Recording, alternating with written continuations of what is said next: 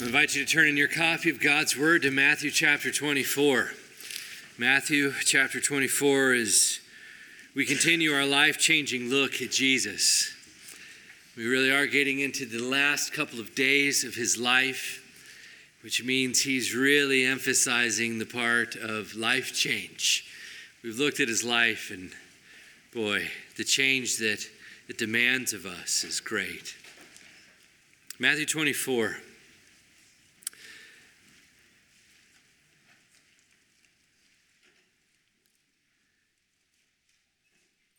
Let's pray.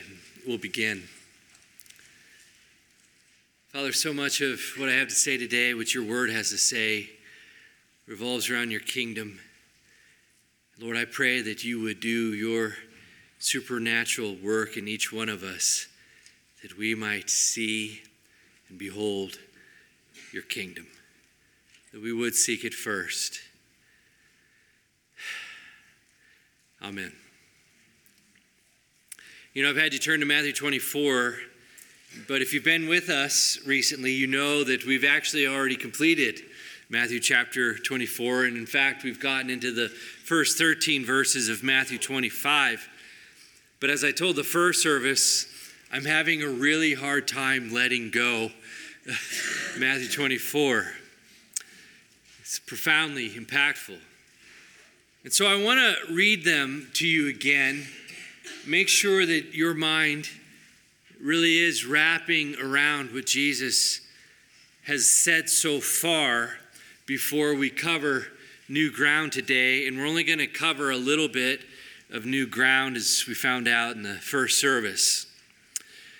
These two chapters of Matthew 24 and 25, they have had a profound effect upon how Christians have lived for the last 2,000 years. A profound impact on the way they've lived and spent their lives and have died. And I long for these words of Jesus to have that same profound impact on the way that I live, and perhaps even on how I die. And I long also for them to have that same impact on you. I pray all the time that God will radically change you. You are in my crosshairs, so to speak. Believer, we need to become very, very familiar with the message of Jesus here in these two chapters. In verse 35 of chapter 24, he says that heaven and earth, they will pass away. But his words, he says, my words will not pass away. And when he says my words, he very specifically is talking about in this context the words he's given to us here in Matthew 24 and 25. These words, this teaching, it's gonna outlast even heaven and earth itself. He's placing the highest emphasis he can on this teaching, which means we need to know these words. We need to understand them. We need to wrap our minds around them. But we not only need to know them, we need to embrace them with all that we are, and we need to live our lives in light of them. I'm going to tell you, a lot of people they avoid Matthew 24 and 25.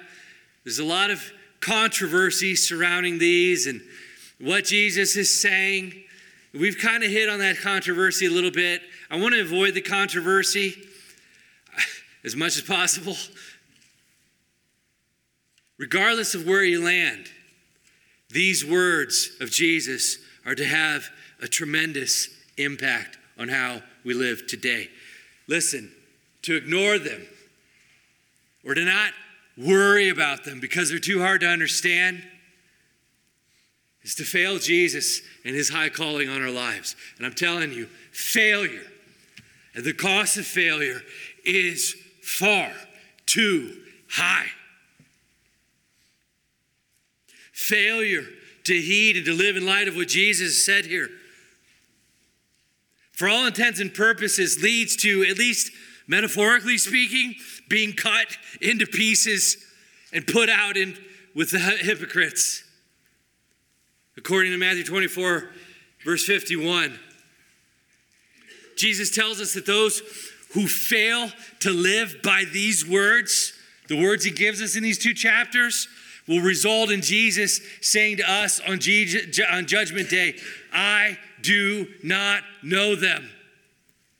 According to Matthew 25, verse 12. People who fail to heed these words and put them into practice, they will be called worthless servants. Lazy servants. Cast out into outer darkness, and they will be left to weep and gnash their teeth in agony. And I don't know about you, but tooth pain is some of the worst pain I've ever felt in my life. Those who fail to heed these words, Jesus tells us they are separated from the sheep on final judgment and they are called goats. And to the goats, Jesus promises to say, Depart from me, you cursed ones, into the eternal fire prepared for the devil and his angels. Chapter 25, verse 41. And according to chapter 25, verse 46, these goats will go away into eternal punishment, but the righteous into eternal life. So, again, let me remind you failure to heed these words and to live in light of them will cost you dearly. So I want to take a little extra time to make sure we've got this down. By the way, just for the sake of context, could you imagine being one of the original 12 disciples, having lived the last couple of years of your life with Jesus, seeing his power, seeing his love in action, seeing the miracles, hearing his teaching, experiencing his authority, and then having you and him sit down, just a meeting, 13 of you, small group time, and he looks you in the eye and he says, Listen, you've come this far, but if you don't heed what I'm saying now, you're going to be taken to the butcher. Eternity is at stake. This is not about playing games. This is about the kingdom of God, which will surely prevail. So he sits down with his guys on a Tuesday. We know this is the last Tuesday of his life before he's crucified. He'll be crucified on Friday. And he gets his guys ready. And he tells us what it takes to be ready. Ready for what? to live our lives in light of the fact that he is going to leave and ascend into heaven and sit at the right hand of the Father and be the high priest and work in the temple in heaven that is not made with human hands. He's going to get us ready for his time away. And like I said earlier, though people argue over the meaning of his message, the application remains the same. Our lives, our priorities, our time, our goals, our hopes, our purpose in living, yes, even our death, to be radically changed in light of his return. And it must look radically different from the world. So, what I want to do this morning, before we dive into new territory, is I want to do a big picture review of what we've covered so far. To bore you? Yeah, that's my aim. No. To make sure that you are confident when you come to Matthew 24 and 25 that you know what Jesus is talking about This is not a passage to run from because it's confusing. If you've got a couple of tools, a couple of flashlights to look in on this word, what looks like it's dark and scary is actually not bad at all. You can wrap your mind around this, and then, church, Jesus is going to move to point number two, so to speak, in his sermon here in Matthew 24 and 25. He's going to get really practical. So I want to make sure we got the theology down so we can get to the application. Does that make sense? And I promise to go faster, hopefully, than I did in the first service because it got a little long. 24, verse 1 and 2, it sets the stage. You guys remember, we've been talking about this for months. Jesus left the temple. It is a picture of the Lord leaving his temple. Very sad. And he was going away. When his disciples came to point out to him the buildings of the temple, it doesn't say that they're talking about how beautiful they are, but they're talking about how beautiful they are. How amazing they are. And we've talked about how huge the temple is, how magnificent the temple is. Verse 2 But he answered them, You see all these. Do you not? Truly I say to you, there will not be left here one stone upon another that will not be thrown down. Okay, you talk about controversy. That could get a guy killed to make that statement. You're telling me the center of the Hebrew religion is going to be destroyed, blown up? Yeah, that's exactly what Jesus is saying. How much trouble could a guy get in for that? Well, you could get killed for that. As a matter of fact, this is one of the charges that will be brought up against Jesus at his trial in just two days. They'll say Jesus has said that he's going to throw down this temple, he's going to destroy this temple. And in three days, he'll rebuild it. So it's a big deal. So the disciples are, are smart enough, knowledgeable enough, not to bring up a discussion about this with Jesus in the temple as he leaves the temple.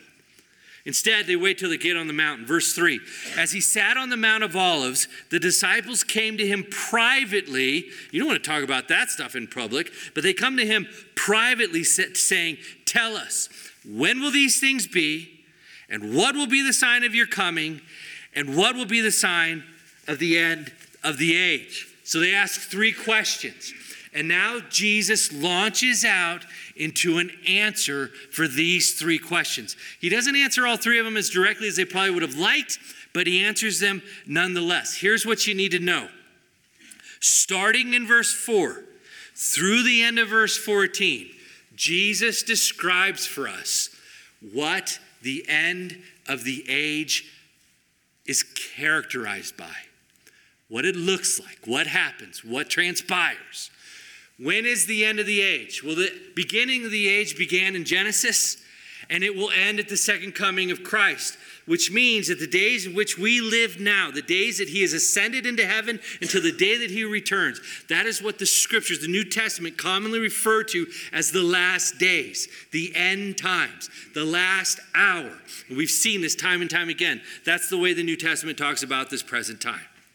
So he's going to describe it. Let me read for them, read through these really quickly. Verse 4, these, these qualities. Jesus answered them See that no one leads you astray. For many will come in my name, saying, I am the Christ, and they will lead many astray. And you will hear of wars and rumors of wars. See that you are not alarmed, for this must take place. But the end is not yet. For nation will rise against nation, and kingdom against nation, or kingdom against kingdom, and they will be famines. There will be famines and earthquakes in various places. All these are but the beginnings of the birth pains. Then they will deliver you up to tribulation and put you to death, and you will be hated by all nations for my name's sake. When Jesus uses the word then here, he's not talking about chronology, that there'll be wars and rumors of wars and earthquakes and famines, and then, no. When he uses the word then, he's talking about then at the same time as these other things are happening, then at the same time, they're going to deliver you up to tribulation and put you to death, and you will be hated by all nations for my name's sake. And then, during that same time, many will fall away and betray one another and hate one another. And many false prophets will arise and lead many astray. And because lawlessness will be increased, the love of many will grow cold. But the one who endures to the end will be saved. And this gospel of the kingdom will be proclaimed throughout the whole world as a testimony to all nations. And then, chronologically speaking, then what happens next, the end will come. Okay? So that's his summary to the, the disciples' question about the end of the age. Now, Jesus, in verses 15 to 21, he talks about a very specific event. He answers the question, he at least speaks to the question that the disciples asked about when the destruction of the temple will take place. He satisfies their curiosity, so to speak, in verse 15. So, when you see the abomination of desolation spoken of by the prophet Daniel standing in the holy place, let the reader understand. Then, during that time, at that time, let those who are in Judea flee to the mountains. Let the one who is on the housetop not go down to take what is in his house.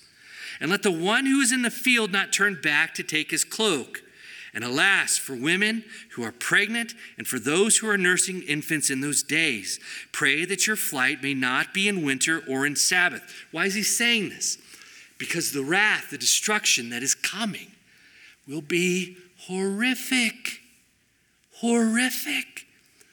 And we have testimony, written history of just how horrific it was when the Romans came in in AD 70 and they destroyed Jerusalem and, not metaphorically speaking, blew up the temple so that one stone was not left on side of the other.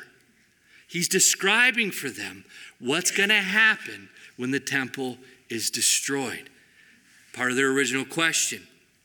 Verse 21 For then, at that time, there will be great tribulation, such as has not been seen from the beginning of the world until now. No, and never will be. I'm not going to take the time to repreach the sermon from this text, but I'll remind you that though there have been more people killed and murdered at the hands of evil men, nothing rivals what the Jews went through when Titus came in and destroyed their city and their temple. It was horrible. I'm not going to revisit those horrors with you this morning. But that's what Jesus is doing here. He's talking about that one specific event that he's already mentioned and the guys have asked him the question about. Now, verse 22. Again, I would argue this should be a new paragraph. I'm not going to give you those arguments again, but verse 22. Jesus in verse 22 goes back to describing the qualities of the last days, the days between his first or his ascension and his second coming. Verse 22. And if those days, the last days, had not been cut short, no human being would be saved. But for the sake of the elect, those days will be cut short. Then, if anyone says to you, Look, here's the Christ, or there he is, do not believe it. For false Christs and false prophets will arise and perform great signs and wonders so as to lead astray, if possible, even the elect. See, I've told you beforehand. So, if they say to you, Look, he is at the wilderness, he's in the wilderness, do not go out. If they say, Look, he is in the inner rooms, do not believe it. Why? Let me just give you this preface before I read verse 27. Because when Jesus comes back, it will be absolutely unmistakable. The whole world will know. Verse 27 For as the lightning comes from the east and shines as far as the west, so will be the coming of the Son of Man. Wherever the corpse is, there the vultures will gather. He uses kind of a morbid picture there, saying it's unmistakable. So don't get duped. So, again, big picture. What we have in verses 4 through 28 is Jesus describing the days between his ascension into heaven and his second coming. Very specifically, in verses 15 to 21, he gives us one event that happened in AD 70, the destruction of the temple in Jerusalem. Now, I'm going to turn the page in my Bible because I have to for the next verse. Verse 29. In verse 29, Jesus moves on to talk about his coming, the second coming. Again, part of that question, the questions that the disciples asked. Verse 29. Immediately after the tribulation of those days, what days?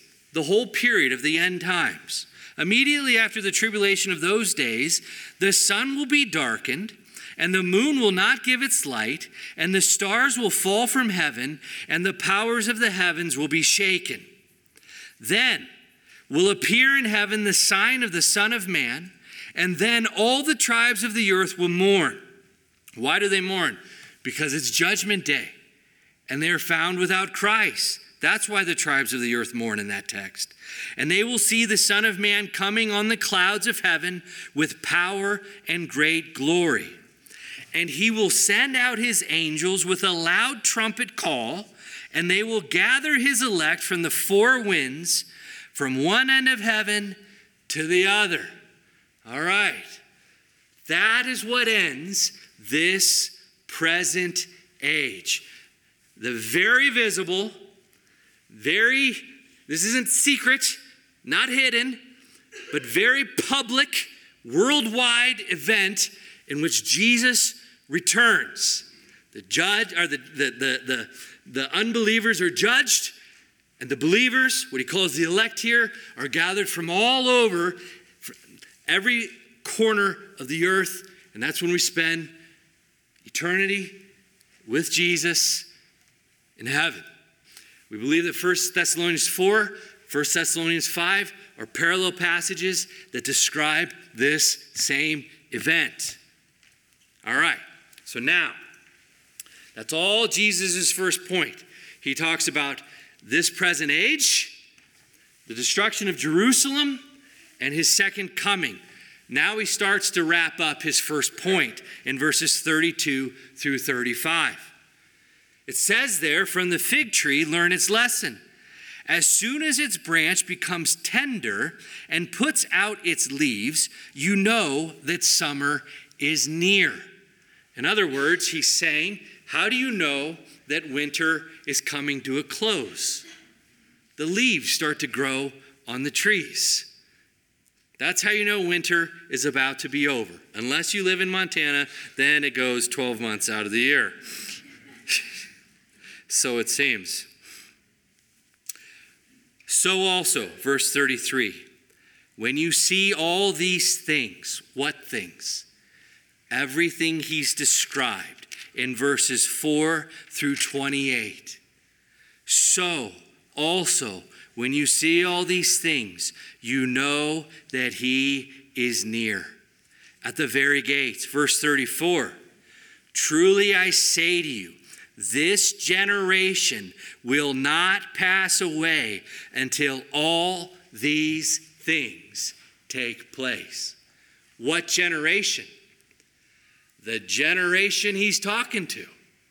He looks at Peter and James and Andrew and the rest of the guys.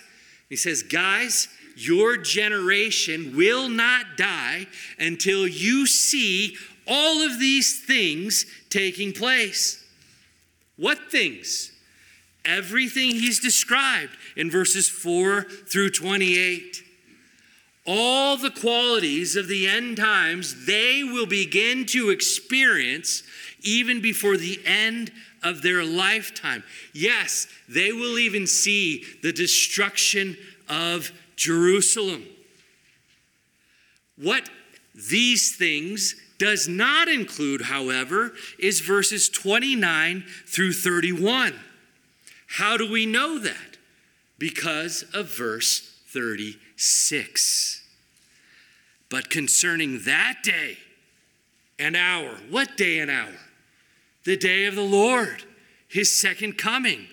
But concerning that day and hour, no one knows, not even the angels of heaven, nor the Son, but the Father only.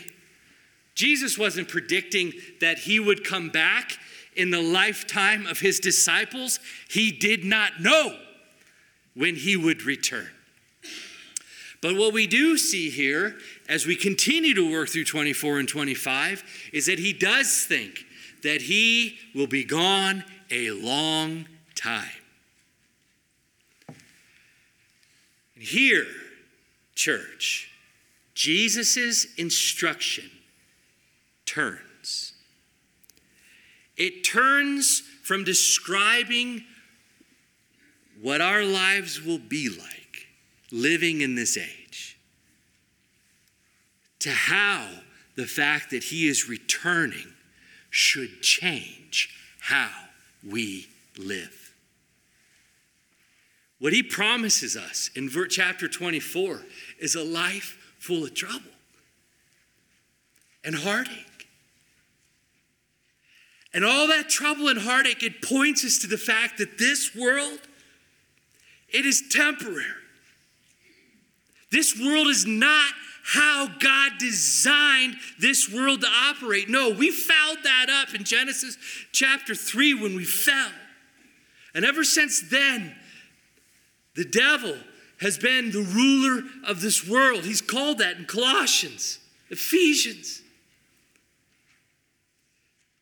And he has come and he's perverted all that is good. You remember that after God created everything, he called it all good. And at the very end, he said, This is good, good. But ever since the fall of man, the devil and sin and ourselves have been corrupting what is good. And so now, what we experience instead of God's goodness and his blessing is we are filled, this world is filled with heartache, brokenness and that's why his promise, it's a two sided promise that he tells us. He says, In this world you will have trouble. It's a guarantee. But behold, he said, I have overcome this world.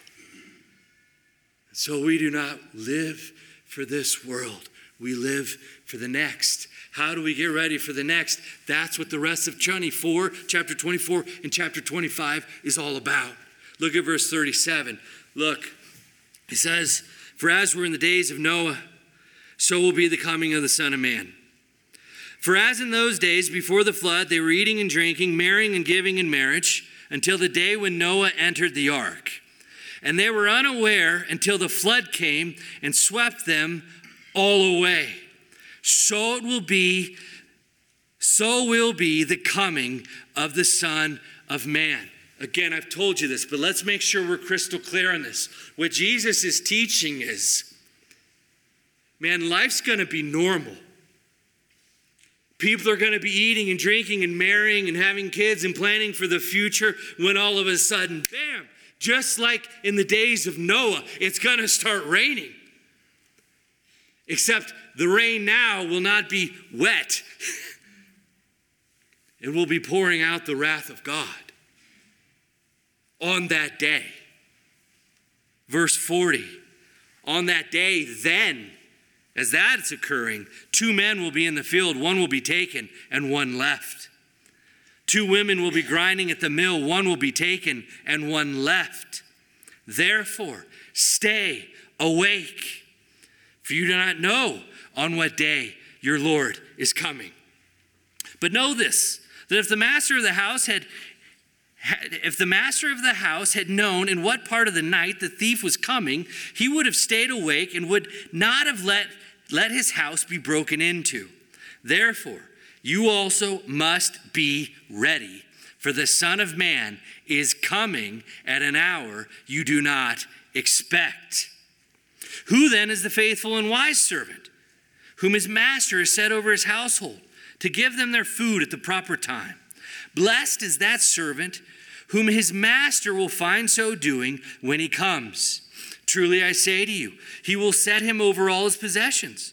But if that wicked servant says to himself, My master is delayed, and begins to beat his fellow servants and eats and drinks with drunkards, the master of that servant will come on a day when he does not expect him, and at an hour he does not know, and will cut him in pieces and put him with the hypocrites.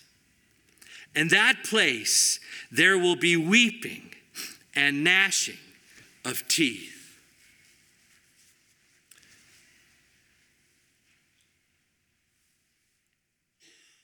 Jesus has changed directions. He's told us what life will be like on this earth while we wait. And now, what he tells us is how we wait matters. How you spend your days, your life, waiting on Him to return matters. He talks about the good and the faithful servant, and then he talks about the wicked servant. What's the difference between the good and faithful servant and the wicked servant? Well, the wicked servant, he starts to live as if Jesus isn't coming back. His master's delayed. He's got time. He can do what he wants. He doesn't need to honor the master. And what's interesting is then what happens in chapter 25. Jesus starts talking. We covered this the last time I was in the pulpit. He starts talking about these 10 virgins, these maidens, a part of this wedding day, right? And he talks about how they're waiting for the bridegroom to come back. The bridegroom has been delayed. And so he talks about how they're spending their time while he's delayed. And half of them, and I don't know if there's anything with these percentages or not, but half of them, they're the real deal. They sound like followers of Jesus, they act like followers of Jesus, but not just on the outside, on the inside too. You see, God had called them, the bridegroom had called them to be lights shining in the darkness. And those five maidens, they were not only ready as far as the way they looked, they were ready on the inside. Their lamps had oil, they could burn brightly for Him. But oh, half of them, half of them just sounded like they were ready. Half of them just looked like they were ready. They had no oil inside. Lamps without oil, which is a picture of hypocrisy, a picture of what Jesus even said of the Pharisees men and women who wash the outside, but inside they're full of dead man's bones powerless. They were all show, but no substance. Here's the scary part, church. Both these people, both these types of virgins, these uh, maidens, they were living simultaneously, side by side, and they both looked and sounded like the real deal. What was the difference? The one had oil, the other did not. The other was truly prepared for when Christ returned, when the bridegroom returned, the other was not. And what happens to those who were not ready, who did not spend their days waiting on his return, getting ready? They found themselves after he returned beating on his door, saying, Lord, Lord, open up. We're here. Let me into your kingdom. And what's he say? I never knew you. How you wait matters. You say, Jeff, you start to sound like you're preaching like a works based salvation, that like we need to busy ourselves and work ourselves to get ready for the king, and then he'll accept us. That's not what I'm saying at all. That's not the, that's not the clear testimony of the New Testament. What's the clear testimony of the New Testament? It is this. How we rate, how we wait reveals what's in our heart. The believing heart, the person who comes to Jesus and sees Jesus and beholds Jesus and surrenders to Jesus, the one who believes him that he is who he says and he what he says will come to pass, that what that person is radically changed, radically transformed from the inside out. But the person who comes to Jesus and loves what he has to offer, oh, I'll take heaven. Heaven sounds like a whole lot better option than hell. Those who buy these false gospels, by these false prophets that Jesus predicted would come, promised would come, that says, hey, Jesus is all about making your life better now. Just eat, drink, and be merry.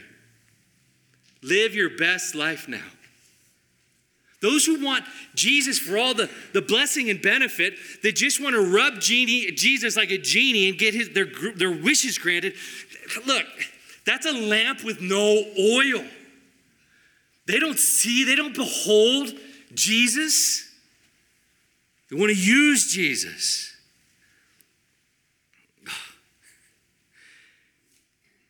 Oh, I'm just reviewing. I'm sorry. I didn't mean to preach like this. Uh, yeah. How we wait matters. Which brings us to our first point. I'm sorry, guys. We only have one point, and we're only going to get through part of the point. I told that's what happened with the first service, and we're going to we're just going to do that. Okay.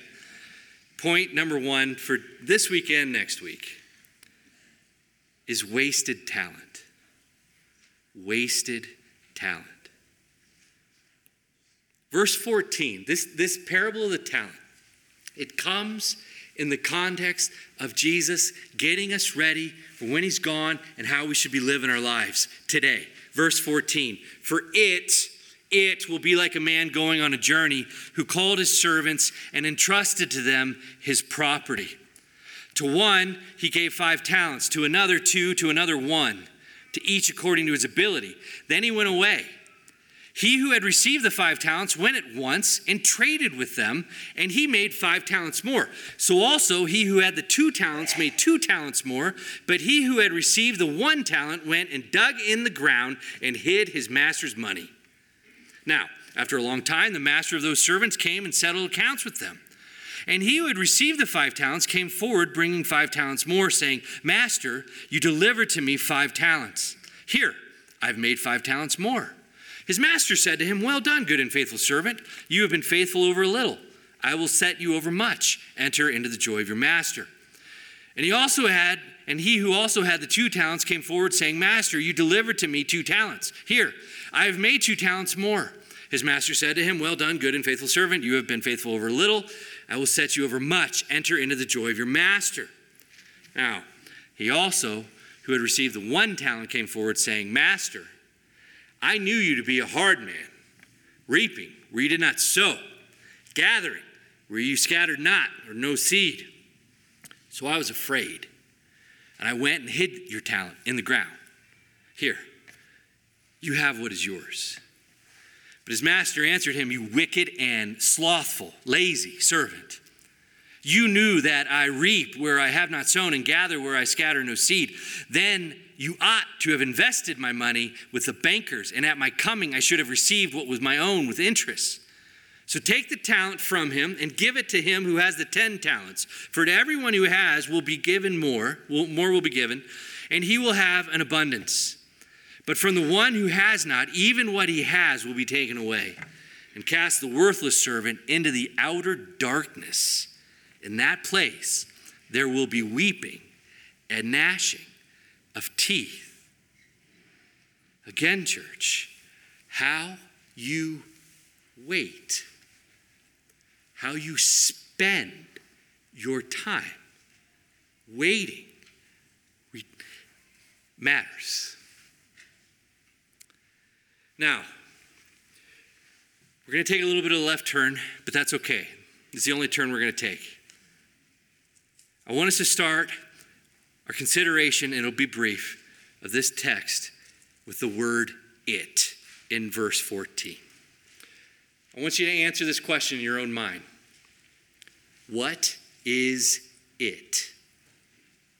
For it will be like a man going on a journey who called his servants and entrusted them his property. What is it? Now, while I would love to hear all your answers, I'm going to give you the answer. It is the kingdom of heaven. That's what Jesus has been talking about since verse 1 of chapter 25. Look at verse 1 of chapter 25. He says, Then the kingdom of heaven will be like. And then he goes and he talks about those 10 virgins. And now he continues his discussion on the kingdom of heaven and he talks about the parable of the talents. He uses the same formula there in verse 14. Look, it says, For it, that's the kingdom of heaven, the antecedent of it is the kingdom of heaven found in verse 1. For it, same topic as I've been talking about, will be like a man going on a journey. Now, who does the man represent in this parable? And what is his journey? Well, the man represents Jesus. And the journey represents his ascension into heaven. So, the kingdom of heaven will be like Jesus going to heaven. This man called his servants. Who are the servants?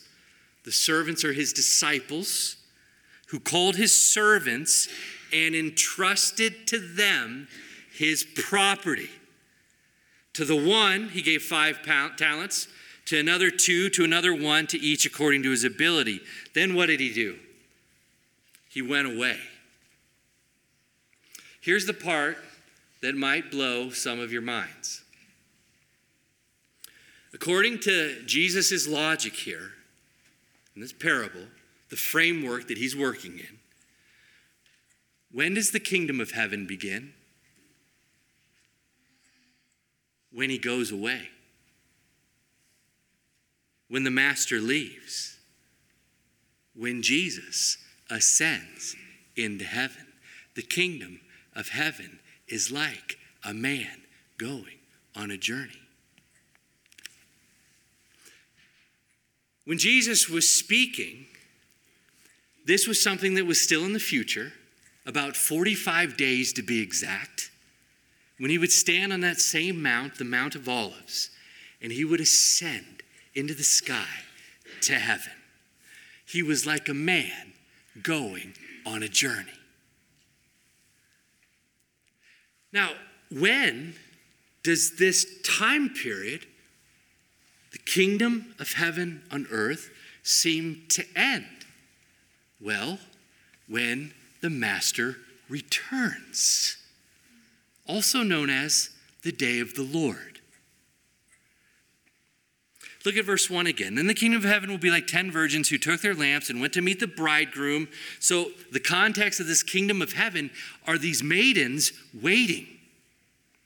Then you look at verse 14, it says, For it, the kingdom of heaven, it's like the man going on a journey who called his servants and entrusted them with, his property. Now skip down to verse 19. Now, after a long time, a long time, like 2,000 plus years, the master of those servants came and settled accounts with them. That's the day of the Lord, Judgment Day. So, do you see what's happening here? Jesus is teaching us about the kingdom of heaven. And why this is so mind blowing for some people is because some of us have been taught, our tradition has taught us, that the kingdom of heaven is something that is far off and in the future. But Jesus, in his framework, seems to be placing the kingdom of heaven in between the time when he ascends on his long journey and the time when he returns from that journey to judge and to hand out rewards, which means the time between his ascension and his second coming are not only the last days, it also means, means that these are the days of the kingdom of heaven on earth. Or to put it as Jesus said it repeatedly while he ministered on earth The kingdom of God is at hand, it is upon you. Or, as he said in Luke chapter 17, verse 21, behold, the kingdom of God is in your midst. Do you believe that? That the kingdom of God is in your midst? Matthew 10 7, he tells the disciples, proclaim as you go, the kingdom of God is at hand. Friend, listen, Jesus is king. We live in a day and an age where we have so sissified Jesus. He is a wimp. No, he is king. He is king, is not that he'll be king someday, he is king now. Jesus is not that he's going to reign someday. Jesus is reigning now. He's reigning us. We are his kingdom. And he has commissioned us, his kingdom people, to advance his kingdom throughout enemy territory. Not with swords and guns and bombs, but with the gospel. He has equipped us with the gospel, and that's why Paul said in Romans 1:16, "For I am not ashamed of the gospel, for it is the power of God for salvation to all who believe." In Matthew 24, 14, this, this same conversation he's having with his guys, what's he say? And this gospel of what? Of the kingdom. This gospel of the kingdom will be proclaimed throughout the whole world as a testimony to all nations. And then what will happen? The end will come. Matthew 28, 19 through 20. Go therefore, make disciples of all nations, teaching them to obey. Obey what? King Jesus. Go make disciples, baptizing them in the name of the Father, Son, and the Holy Spirit, teaching them to obey all that I have commanded. And behold, I am with you. How long is he with us for? To the end of the age. Do you see it? You see, King Jesus, he validated that he is king. He proved to all that he is king with his perfect life, his substitutionary death, his glorious resurrection, and his ascension to the right hand of God in heaven. And as king, he is now conquering the world. How? By commissioning you, citizens of the kingdom, to go and make more citizens of the kingdom of all the nations. And he will not stop until all is conquered, until every man and woman, not every man and woman, now, now, so that men and women from every tribe, that's how I should say it, from every tribe, from every nation, from every tongue, surrender to him and become a part of his kingdom. A kingdom that is not of this world, but from where? The kingdom from heaven. Believer, do you understand that you being here today, you surrendering to his lordship, do you understand that you, in fact, are proof that he is conquering the world? You are part of his kingdom. Colossians chapter 1 verse 13. It says that he has delivered us from the domain, from the kingdom of darkness where? To the kingdom of his beloved son. In, in Romans chapter 9, verses 25 through 26, it says, And indeed, God has said in Hosea that those who were not my people shall be called my people. And her who was not beloved shall be called my beloved. And in every place where, there, where it was said to them, You are not my people, they will be called the sons of the living God. Believer, you are a part of the kingdom of heaven. First Peter 2, or chapter, or chapter 2, verses 9 and 10.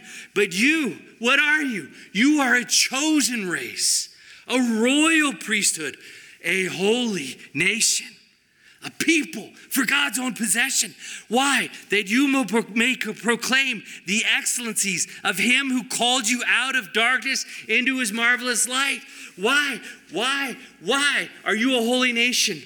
Why are you this royal priesthood and a chosen race so that you can fulfill the Great Commission? That's what that's all about, that you may proclaim the excellencies of Him who's called you out of darkness and into His marvelous light. Once you were not a people, he goes on to say, but now you are God's people. Once you had not received mercy, but now you have received mercy. Oh, church, you are a part of heaven's kingdom on earth. But the kingdom of darkness does not like this at all. And so the kingdom of darkness continues to grow darker and darker and darker. Romans 1 29 through 32.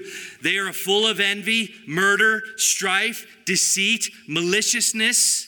They are gossips, slanderers, haters of God, insolent, haughty, boastful, inventors of evil, disobedient to parents, foolish, faithless, heartless, ruthless. Did I not just describe every junior high in America?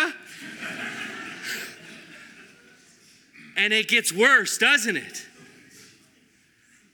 Verse 32 Though they know God's righteous decrees that those who practice such things deserve to die, they not only do them, they give approval to those who practice them. Jesus warns us in 24 22 that it will become so vile and corrupt that these days, if they're not cut short, that none of us would survive.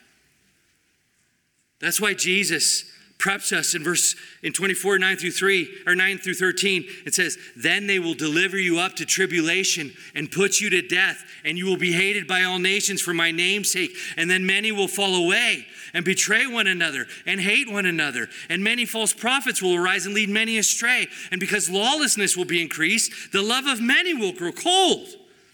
But the one who endures to the end will be saved, and this gospel of the kingdom will be proclaimed throughout the whole world as a testimony to all the nations. And then the end will come. Listen, as the kingdom of heaven advances, the kingdom of darkness fights back. And so Jesus promises us that the enemy will deliver us to tribulation and kill us and hate us and try to shut us up and shut us down. And the enemy's tactics, listen, they will work. They will work against so called believers lamps with no oil. Jesus says the church's love will grow cold. I cannot tell you how important it is that you relish in the love of God, that we might love others as He has loved us. A sure sign that the end is near is that the church its love will grow cold. The church will become like the world lawless, full of sin. It says that we'll betray each other. The visible church will become more and more powerless because we'll spend more time fighting each other than advancing the gospel in the world. Jesus says, We, brothers and sisters, will betray one another, will hate one another. Has there ever been more division in the church than there is right now? I can think of a lot of words to describe the church, but love and unity are not two of them. 2,000 years ago, Jesus predicted all this would happen, and he nailed it. Things are unfolding exactly as he said they would. But Jesus also promised that there would be believers, members of his kingdom that would endure to the end. We will shine like the stars in the night because we have a treasure, though we are just vessels of clay. We have a treasure inside of us that shines brightly. We know Him, we love Him, and we love to give Him. So we take the message of the kingdom even where they hate us. And we don't only preach it, we embody it, we live it out. He says, there's going to be maidens out there. They're going to look like you. They're going to talk like you. But they're not like you. Lamps with no oil. Pay no attention. It's okay. Proceed with the mission. Don't get bogged down. While you wait and how you wait, it matters. He said the kingdom of heaven is going to be characterized by faithful servants of the king who takes what he's given to them what He's entrusted to them, we take that and we use that to multiply to advance His kingdom, the kingdom of heaven. There's going to be wicked servants, servants mixed in, servants who call Jesus King or Lord in name only. They don't surrender to Him. They don't use the king's resources to advance his kingdom, but instead they use it to advance their own kingdom that's the big picture. Jesus said, Get ready, guys. He didn't say get ready for something that's going to happen a long ways away. He told his original guys, Look, guys, it's all going to happen before you're dead. And, brothers and sisters, I look you in the eye today and I tell you, we still live in that same age. And we are still waiting for the bridegroom. We are still waiting for the master to return. How will he find you waiting? Because how you wait matters. Are you going to take what he has entrusted to you? What did he entrust to you? Everything. Paul told the Corinthian church, What do you have that you have not been given? So why do you boast as if you haven't been given to it, given it? Are you taking what he has entrusted to you and using it to advance in this world or to advance his kingdom that is not of this world? It is the kingdom of heaven. Listen, the reason we spent now three and a half years looking at Jesus, because it's not until you see that Jesus is better than everything in every way. It's not until you begin to see that and behold it and cling to it as true that you start to live like this. I can't sit here and command you to live like this. It won't work. The law is powerless to save. But, friend, if you look to Jesus in faith and you begin to see him and behold him as king, that he is who he says he is, well, then look out. The radical change will happen. Behold, the old is gone, the new is come. We're new creations in Christ. There's no way to shortcut that. You must surrender. Cling to Christ as the one who is better than everything in every way. And look out. It's the most amazing, addicting life, joyous life you can imagine. For He is better. Let's pray.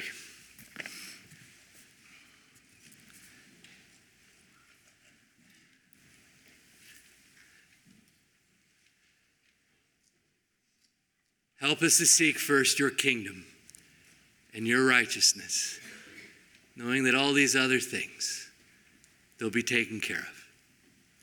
They'll be added unto us.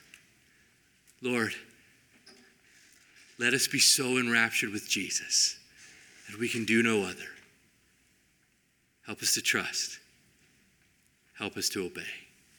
Amen.